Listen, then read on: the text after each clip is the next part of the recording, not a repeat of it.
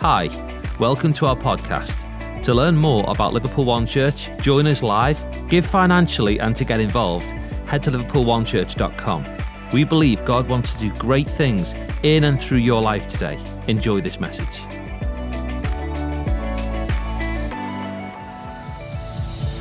Well, hey, hey, hey, Liverpool One Church, you're sounding amazing today. You can go ahead and take your seats. It really is just great to have every single one of you with us gathering in church today. And that's for every single one that is in the auditorium, but also if you are joining us online in your pajamas, sat off in your living room doing your thing, then we want you to know from the off that you are just as much part of our friendship group and family group that is this community that is called Liverpool One Church. We're glad that you're here. And we're starting a brand new series today called Legacy, and we're going to jump into that in just a moment. But before we do, can we just do one quick thing? Uh, you know what? I have the um, the honor and the privilege of getting to just work with some of the absolute, the best and the most humble staff team um, on the planet. I, I really believe that, and we have the absolute best volunteers in the life of this church here right now. But can we say a big thank you to Dave Alex for the amazing message that he brought last week?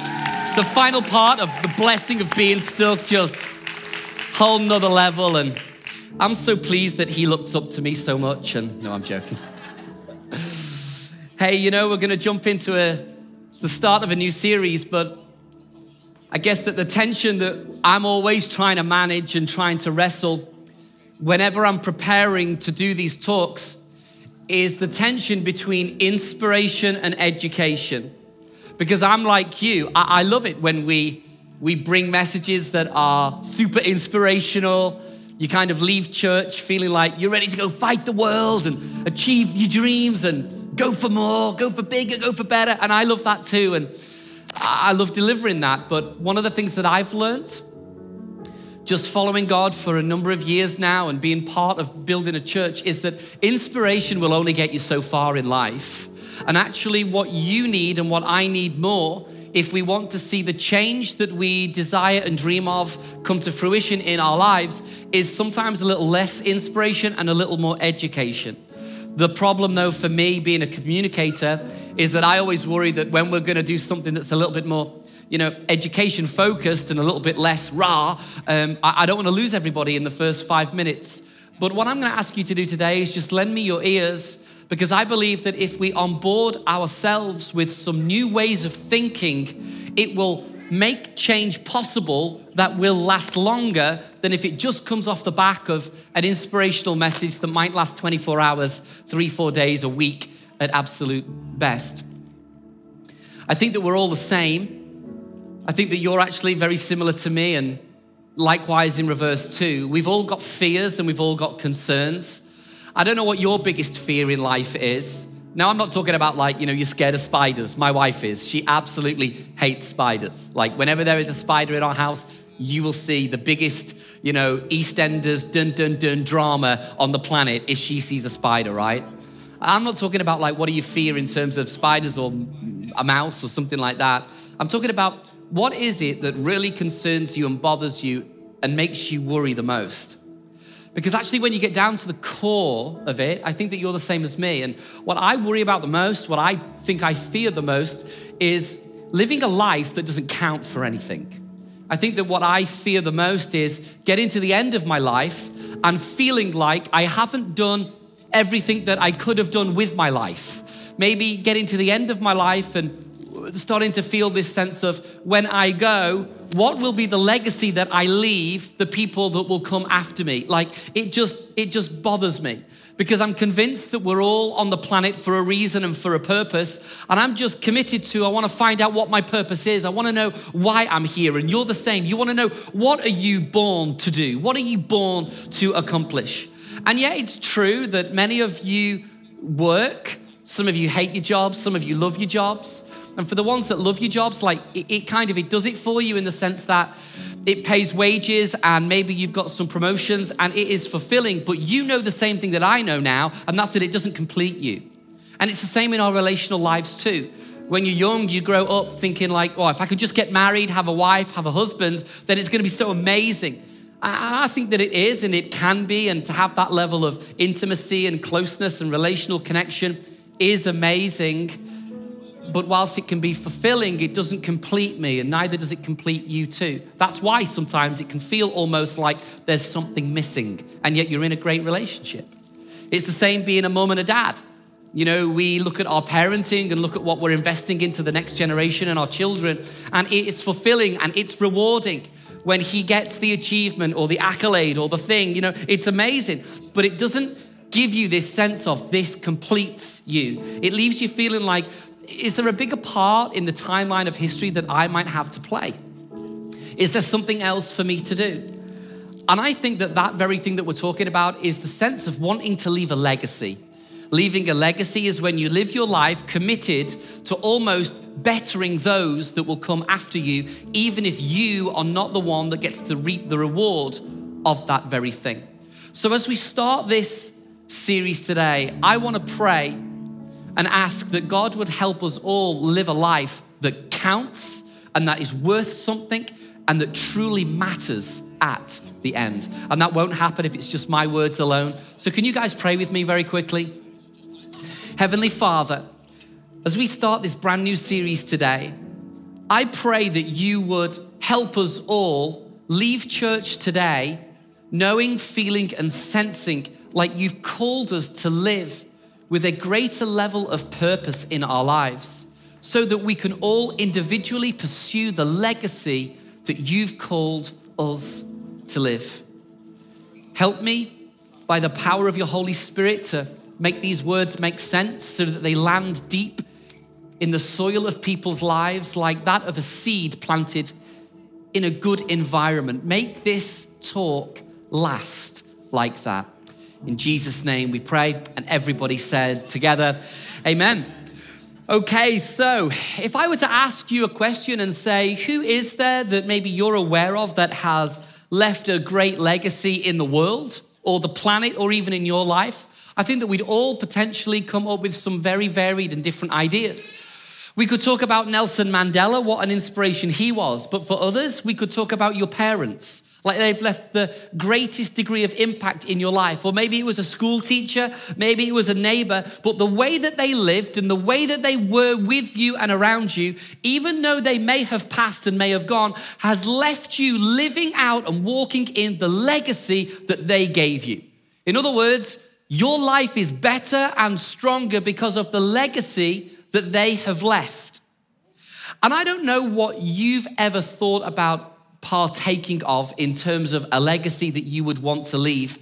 But I guess that my goal is that we would all leave church today committed to leaving a legacy, building a life that is really going to count for something that is just bigger than yourself.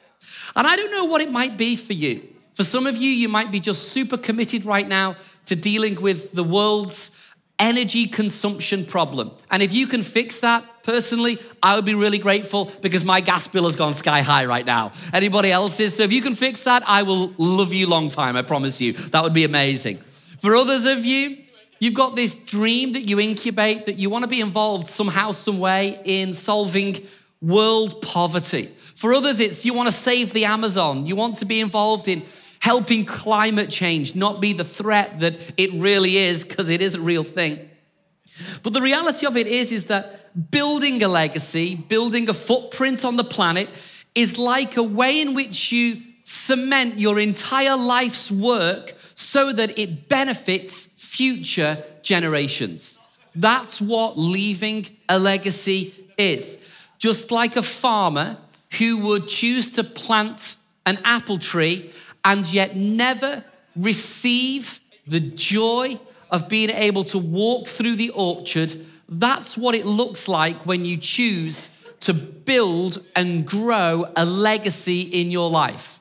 It's like you're choosing to be away for the benefit of others that you may never be a recipient of the joy that that brings others, yet you'll know that your investment is having and paving a positive difference in other people's lives. I mean, we could think of a numerous, numerous examples of people who have done this. We could talk about Martin Smith. We could talk about Martin Luther King Jr. Sorry, Martin Smith, worship leader. Martin Luther King Jr. Oh, yeah, civil rights activist that's changed the planet. Different guy. Martin Luther King Jr. and the civil rights changed worship band have just got onto that. Like, oh, yeah, Martin Smith, I know who that is.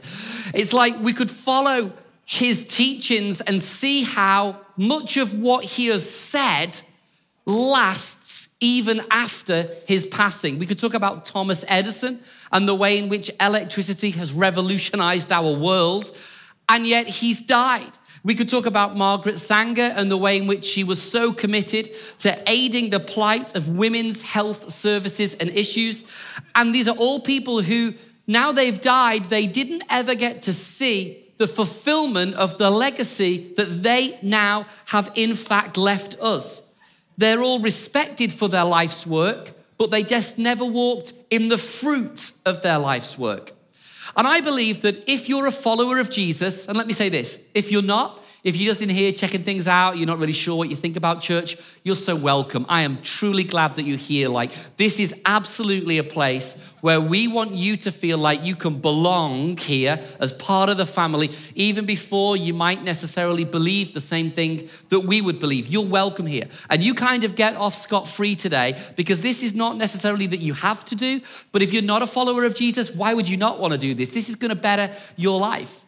But if you are a follower of Jesus, I actually believe that scripture teaches us that there is a way that we are supposed to be living our life today that will leave us with this sense of legacy. Like if you follow Christ, that we are here on the planet to leave it in better shape than it was when we arrived in it. We're here to leave and create a sense of good and things being better for other people and the generations that will come after us. And to do this, I want to frame it by going into the Old Testament to the book of First Kings. We're going to go to chapter 8 in just a moment. But the context of this scripture is interesting because we're going to read a passage that, if you're anything like me, you can fly past and almost think that the scripture and the text that we're reading is just part of the narrative to the bigger story of what's going on. But what I've learned about the scriptures is that nothing is in there for no reason at all. In fact, there are often some of the most amazing hidden secrets of who God is and what his character is like in what we would fly past because we think it's just narrative or information or just story building up the larger context of what the text is going to get to. So in 1 Kings chapter 8, there is one of these such passages of scripture that is really taking place where Solomon, who was the son of King David, had brought the entire nation of Israel around him because they were launching, they were opening, it was the opening ceremony of the temple in Jerusalem. So, what Solomon was doing was that he was launching and opening the church that was going to be the central point for the community to all gather around and not only worship God, but do life together in. And Solomon, in this passage, he starts to express his thankfulness and his appreciation, and he acknowledges the work of his father, David.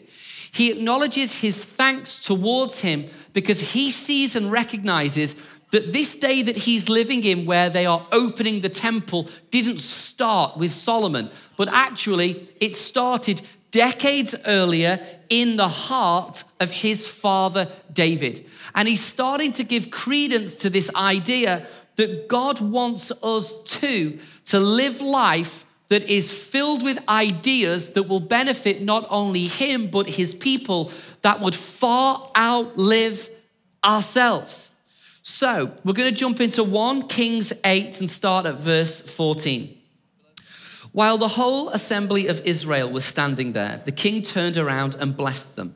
Then he said, Praise be to the Lord, the God of Israel, who with his own hand has fulfilled what he promised with his own mouth to my father David. For he said, Since the day I brought my people Israel out of Egypt, I have not chosen a city in any tribe of Israel to have a temple built so that my name might be there. but I have chosen David to rule my people Israel. So, in this small passage of text that sets up the following two verses that we'll get to in a moment, Solomon is trying to give acknowledgement to the fact that he has now learned something that he maybe was previously unaware of.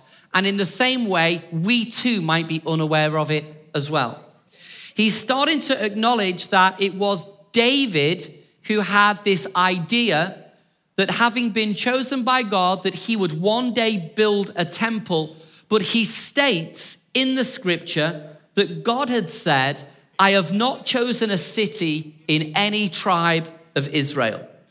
And the point being, Solomon is trying to let us know and the entire gathered assembly of Israel that God had not and did not work geographically. What he's saying here is that God does not work through a city or through a region or through a country. God doesn't work through a thing. He was saying that God always works through a someone, it's who He is. God doesn't work through places, He works through people. And in the account that we're referring to, Solomon is acknowledging the way in which God has blessed and worked through the life of his father David. How? Because God doesn't work through a city, he doesn't choose the tribe of Israel, but God had chosen and worked through David. And he's starting to give an acknowledgement to the fact that there was something in David's heart that saw God bless him. And God loved the fact that there was this thing in David's heart. There was something about God that was not committed to the bricks and the mortar in the way that we sometimes think that's how God works. Like God is in the church. He's not in the church at all. He's not in the building. God doesn't care about the bricks the mortar, the steel, the fabric. God does not reside in a building anymore. He resides in you. He lives in your heart. When you are a follower of Christ, He takes up residence there. He no longer lives in a physical building, He lives in you, in a person, not a place. And that's why, really, the reason that as a church, you will always hear us talk about how it is our goal to try and get you to sign up for a team, to just outwork your fellowship of Christ serving on a team. We're always trying to push you in that direction because we want you to be a part of our welcome teams. We, we need you to help build this thing. We want you in a red coat welcoming people in to create that environment that makes them feel relaxed and comfortable. We want you to serve on our media teams. We want you to volunteer and say, hey, I'm willing to invest in the lives of the next generation and serve with Emily Bailey and her her incredible team out in Powerhouse. We're always talking about that. But the reason why we're talking about that is because Solomon is starting to give acknowledgement to the fact that God blessed David because there was something within David. So it's our goal to get whatever is within you out of you. Because for as long as it stays in you, then the people around you aren't blessed by the very thing that God would bless if only He could get that out of you. It's almost like it's our job to get you in a role, in a position, in a place where you can love on other people because God's magnetic to that. He's drawn to that. And there are many things that we think that God is drawn to that in fact he isn't, and many things that he's not drawn to that we think that he is.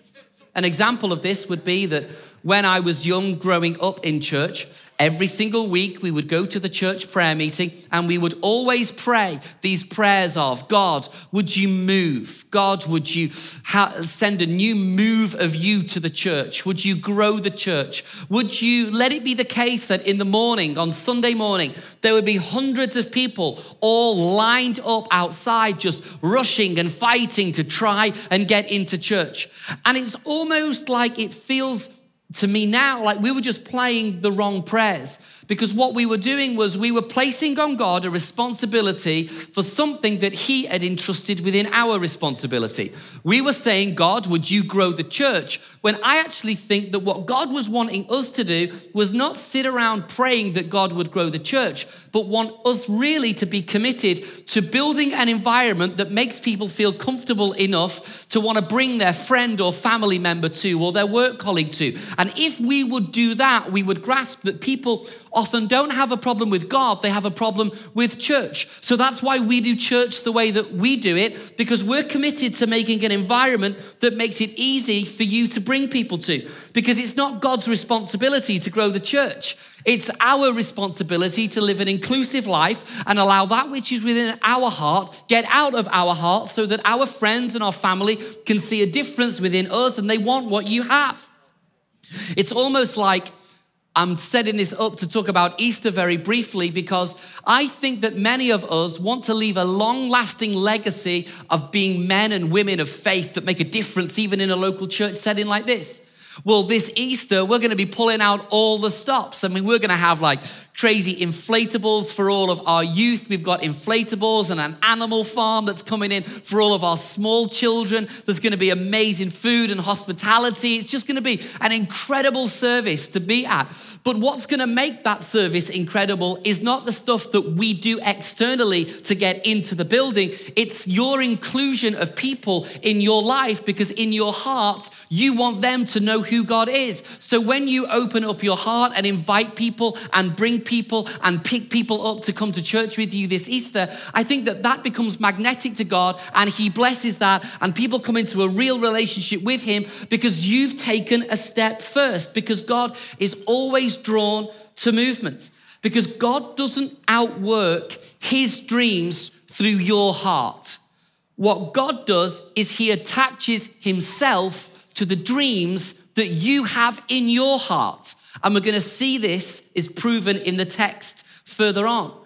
But it's almost like giving credence to what the writer of Proverbs says in Proverbs 11, verse 10, where he says, The righteous prosper and the city rejoices. Almost being like, when the people of God get out of their heart what is in their heart, then the people around them are blessed.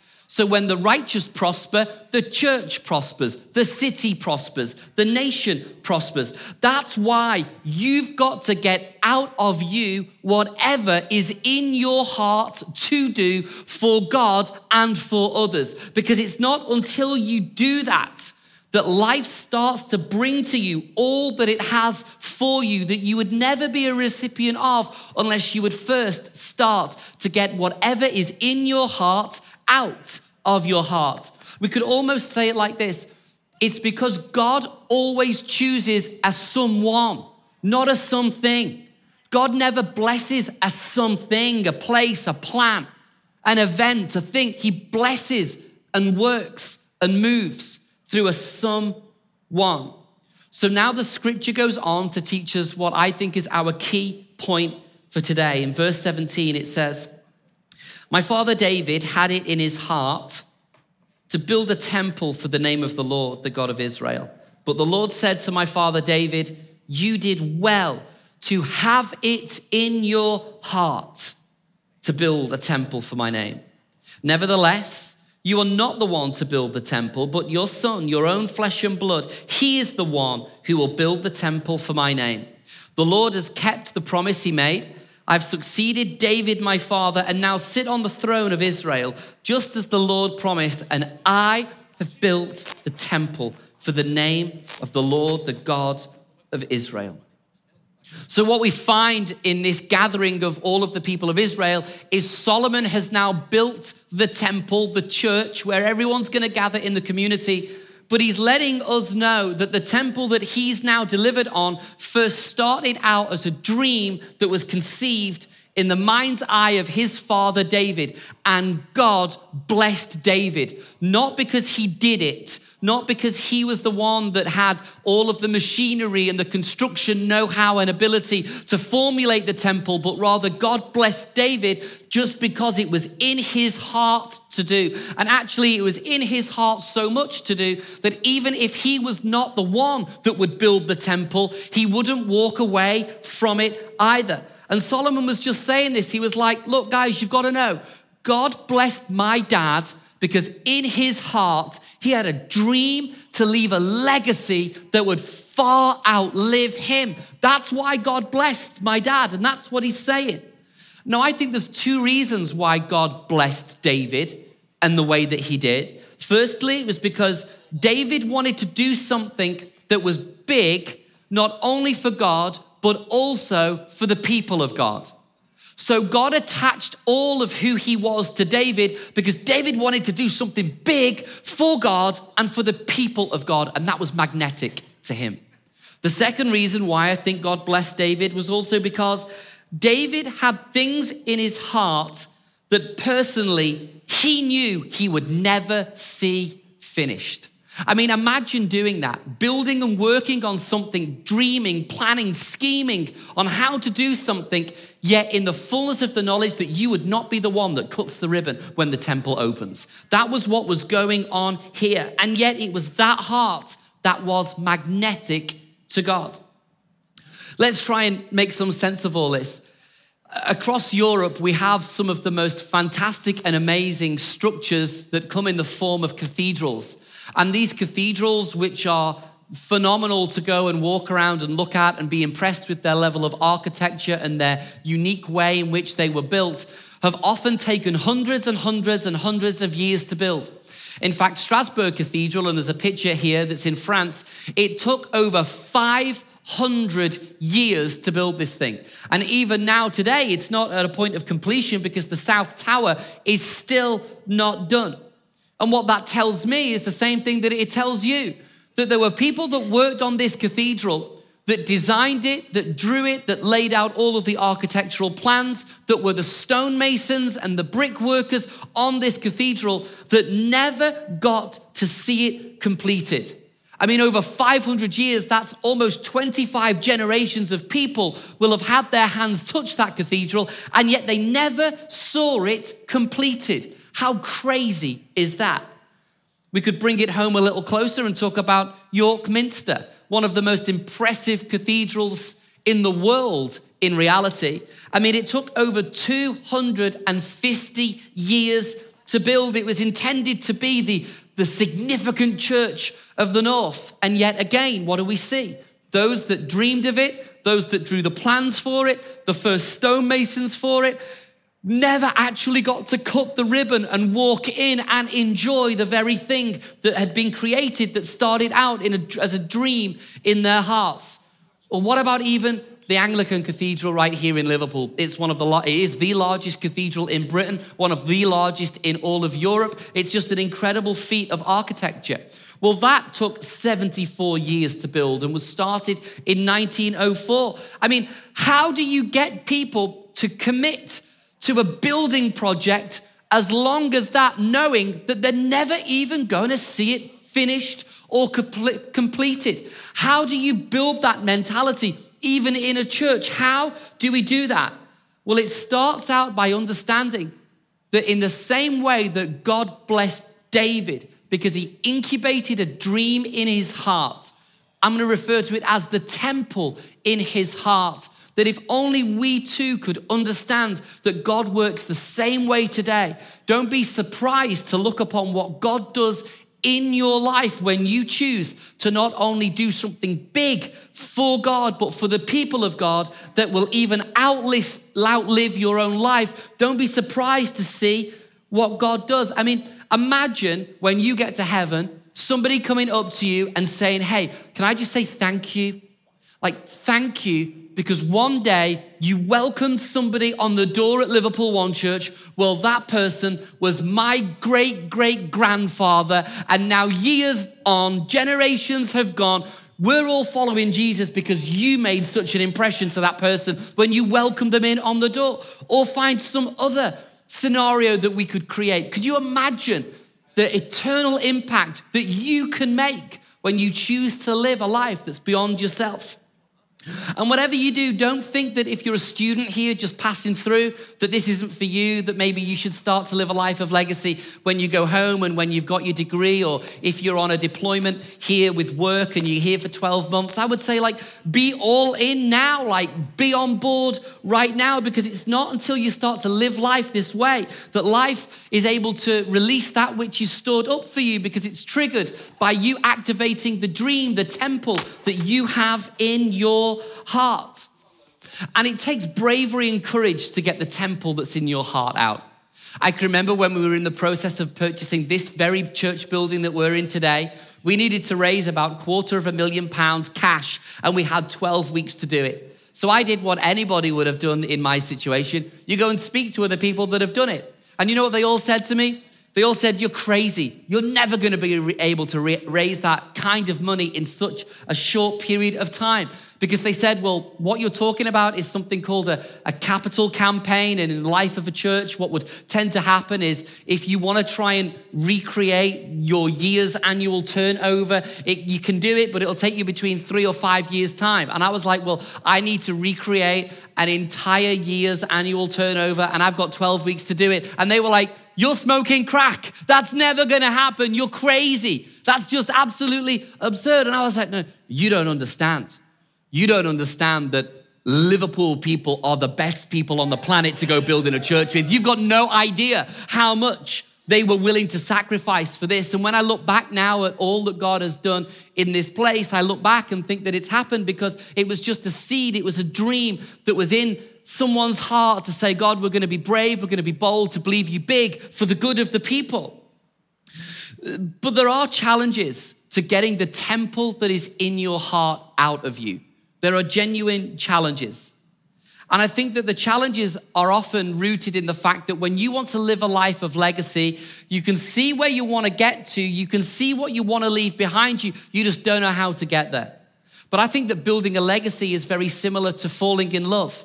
You know, if I were to ask you, married people, when was it that your wife actually fell in love with you? Chances are you'd not be able to pinpoint the day, the time, the, the week, the month. Because when she fell in love with you was not an event, it was a process that happened over time. She fell in love with you because you were kind and you were considerate, and every time you left her, you gave her a kiss on her cheek. She fell in love with you because that you would wine her and dine her and take her to the best restaurants that you could afford. She fell in love with you because you were kind and considerate and would text her. She fell in love with you because you would not jump on Instagram of a morning without first saying, Good morning, hon. Great to see you again. You know, people fall in love with each other not as a result of, of a one off event, but over time. And our reluctance to commit to living a life of legacy is because we often would, we don't know what the next step it is that we need to take in order to get to where we want to get to. Or sometimes it feels like the distance we've got to travel is just too far, there's too much to do. I don't know how to get there, so we don't start at all. I would say that building a legacy or a life that is full of leaving a legacy is similar to going the gym. Like going to the gym once doesn't do any good for you at all. No change happens. But if you go to the gym three or four times a week and you go every week and every month for a couple of years, the difference in your physical body is amazing. It's similar to building a life of legacy is like cleaning your teeth. What good does cleaning your teeth do once? No good at all. Your gums aren't any healthier, your teeth aren't in a better place. They don't look any whiter just because you've cleaned your teeth once. But what happens is is when you commit to cleaning your teeth for just 1 minute in the morning and 1 minute in the evening and then you do that daily and you build this habit and this routine of just day after day, week after week, you're committed to having healthy teeth and healthy gums. Do you know what you end up having? I mean, you're not able to say when you got healthy teeth or when you got healthy gums, but you ended up living with healthy teeth and healthy gums because you were just committed to doing the small things well, doing the right things, putting, putting whatever it is first and negating anything else that would pull you for one minute doing the small things. And I think that that's the challenge, isn't it, really, when it comes to trying to live a life that's going to leave a legacy for those that are beyond us because we don't know what the first steps are. If we were to use an example in closing, and this example really could be a place where you fill in the blank for your own life, like what legacy do you want to leave behind? If we talk specifically now, and this might not be your thing, your thing might be a different thing, that's okay. the principle will still apply. But if the legacy you would want to leave behind is you just want to leave the planet as a stronger man or woman of faith, known for trusting in God, known for bringing your children up in the ways of God, known for being a person in your community that puts Jesus first, that lives a God centric life. Like you want to leave that kind of a legacy. Sometimes, and you can fill in the blank if it's different to that for you, sometimes it can feel so overwhelming because you can see what you want to do, you can see where you want to end up, but it just feels like where you are right now is a million miles away. Can I just give you some advice? If you want to live a life of legacy, then don't set unrealistic goals. So, in other words, you want to be a great man of faith, but right now you don't even read your Bible. Don't sort of dis- determine in your heart, I'm going to read the whole thing cover to cover in the next week. Like, don't do that. That's crazy. It's unachievable, it's unattainable. You're just going to be dismayed when you don't deliver on your own goals that you're setting yourself. And then you're going to decide, well, that legacy wasn't worth pursuing anyway, because you have this pattern of just failing, of never being able to read the whole Bible in a week. You've got to learn to dream big, but start small. If you want to live a life of legacy, you dream big, you set your goal. You decide what you want to leave. You decide what you want others to benefit from your existence on the planet. You dream big for the good of God and for the good of the people of God. You dream big of something that will outlast you, but then you start small. For you, it might be different, but I don't know exactly what the dream is that you have in your life, but let's say this rope were to represent the timeline of our life, all of our history. And you've got a dream of the legacy that you want to leave, but it feels like you can never get there. Dream big and start small. And in our example, if the legacy is all about you want to be a good man of faith, a big man of faith, then it doesn't start by reading the Bible cover to cover for you, it just starts by doing every single day and going, Well, I'm gonna, I'm not gonna read the whole Bible, I'm just gonna read one verse a day. Just one verse a day. Like, this is the small choice that I'm gonna make and I'm gonna bring into play. I'm just gonna read one verse and I'm gonna say, God, can you help me understand it? And you keep doing that every single day. And the days go by, and the days go by, and the weeks go by. And then maybe another week comes by, and you say, Well, I'll tell you what I'm going to do now. I'm going to start to pray every day. I'm not going to pray for an hour a day because I can't do that. And if you're like me, you, you lose your attention and you don't know what you're saying, but I can do five minutes. Like I can read one verse and I can pray five minutes every day. I can make a small step. And then after that, you decide, well, I'm not only going to just read my Bible and just pray, but now I'm going to start to live a generous life. And now I'm going to start to honor God financially. And now I'm going to start to reach out to people who are in my world. And now I'm going to start to serve in a church. And now I'm going to get on a team. And now I'm going to get in a life group. And now I'm going to choose to share my faith with other people who are in my world. And this is what happens without even knowing, without even feeling, without even sensing. You end up living a life that is full of legacy because of the small choices and the small decisions that you've made day in, week in, month out. Just small things because if you want to live a life of legacy, it doesn't start here, it starts over there. And often on the journey, you get frustrated because you're not where you want want to be. But thank God you're not where you were. Like, thank God I'm not where I started out. You're further on. And I just wonder would your life not be better? Would your life not be better knowing that the impact that you're making, not only for God, but the, for the people of God, has been made better and benefited as a result of you dreaming big, but starting small? And my prayer as we start this series of legacy is that we would all encompass a temple in your heart kind of spirit. Because let me tell you, like, like this where we're at church, this is not the dream. This is a stepping stone, just saying. Like this is this is not the dream for our church, right? Like where we are, where we are right now, we're on board, we're on mission, we're doing this together, but this isn't the dream. So for us to one day get in the dream, it's gonna take people who are committed to following Christ, to living life and getting the temple that is in their heart out of them. But legacy starts by dreaming big, starting small. So, church, time has gone. Can we stand to our feet? Let's pray and ask that God would help us do this and live this out. So, with every eye closed and every head bowed for a minute, let's pray. Father in heaven, today we are asking that you would help us as your church to understand that you bless people and not places. You bless the temple that is in our heart. So, would you today help us to be what James encourages us to be, which is doers of your word and not mere hearers of your word? So, Holy Spirit, would you help us to dream big and to start small? Would you help us to live our life for the benefit of you and the people of you? Would you help us, Holy Spirit? to bring the temple that is in our heart out, even if it means that we never walk as a recipient or in the promise of that dream that you've placed within us. Like the farmer that plants the apple tree, knowing that he may never walk in and amongst the orchard. God, we want to live that way as we follow you. Jesus' name with every head still bowed and every eye still closed. Right now, the band are going to sing, but just before they do, I'm just going to say one short, simple prayer.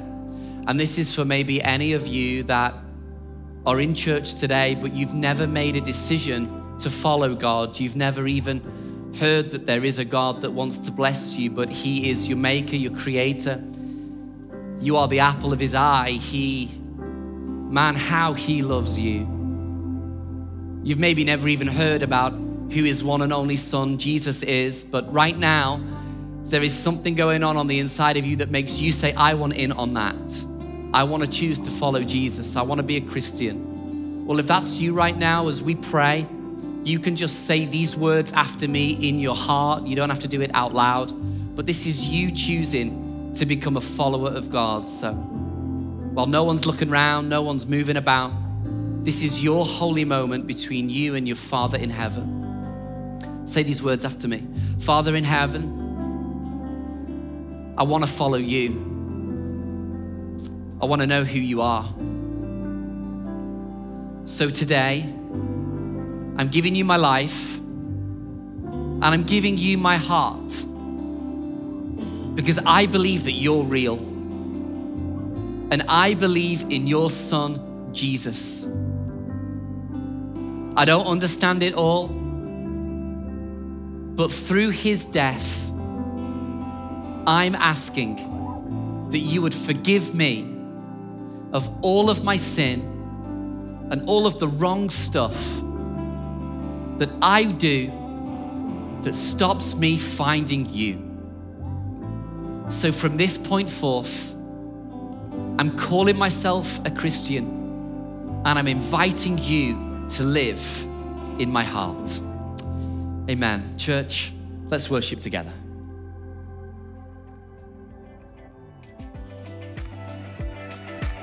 Thanks for joining us today. We hope that you can take that message and apply it to your life. Also, don't forget to take a moment to subscribe, rate, and review this podcast. To get connected or stay more connected to the life of Liverpool One Church and learn how you can join us live, visit liverpoolonechurch.com. Thanks again for joining us, and we hope to see you again soon.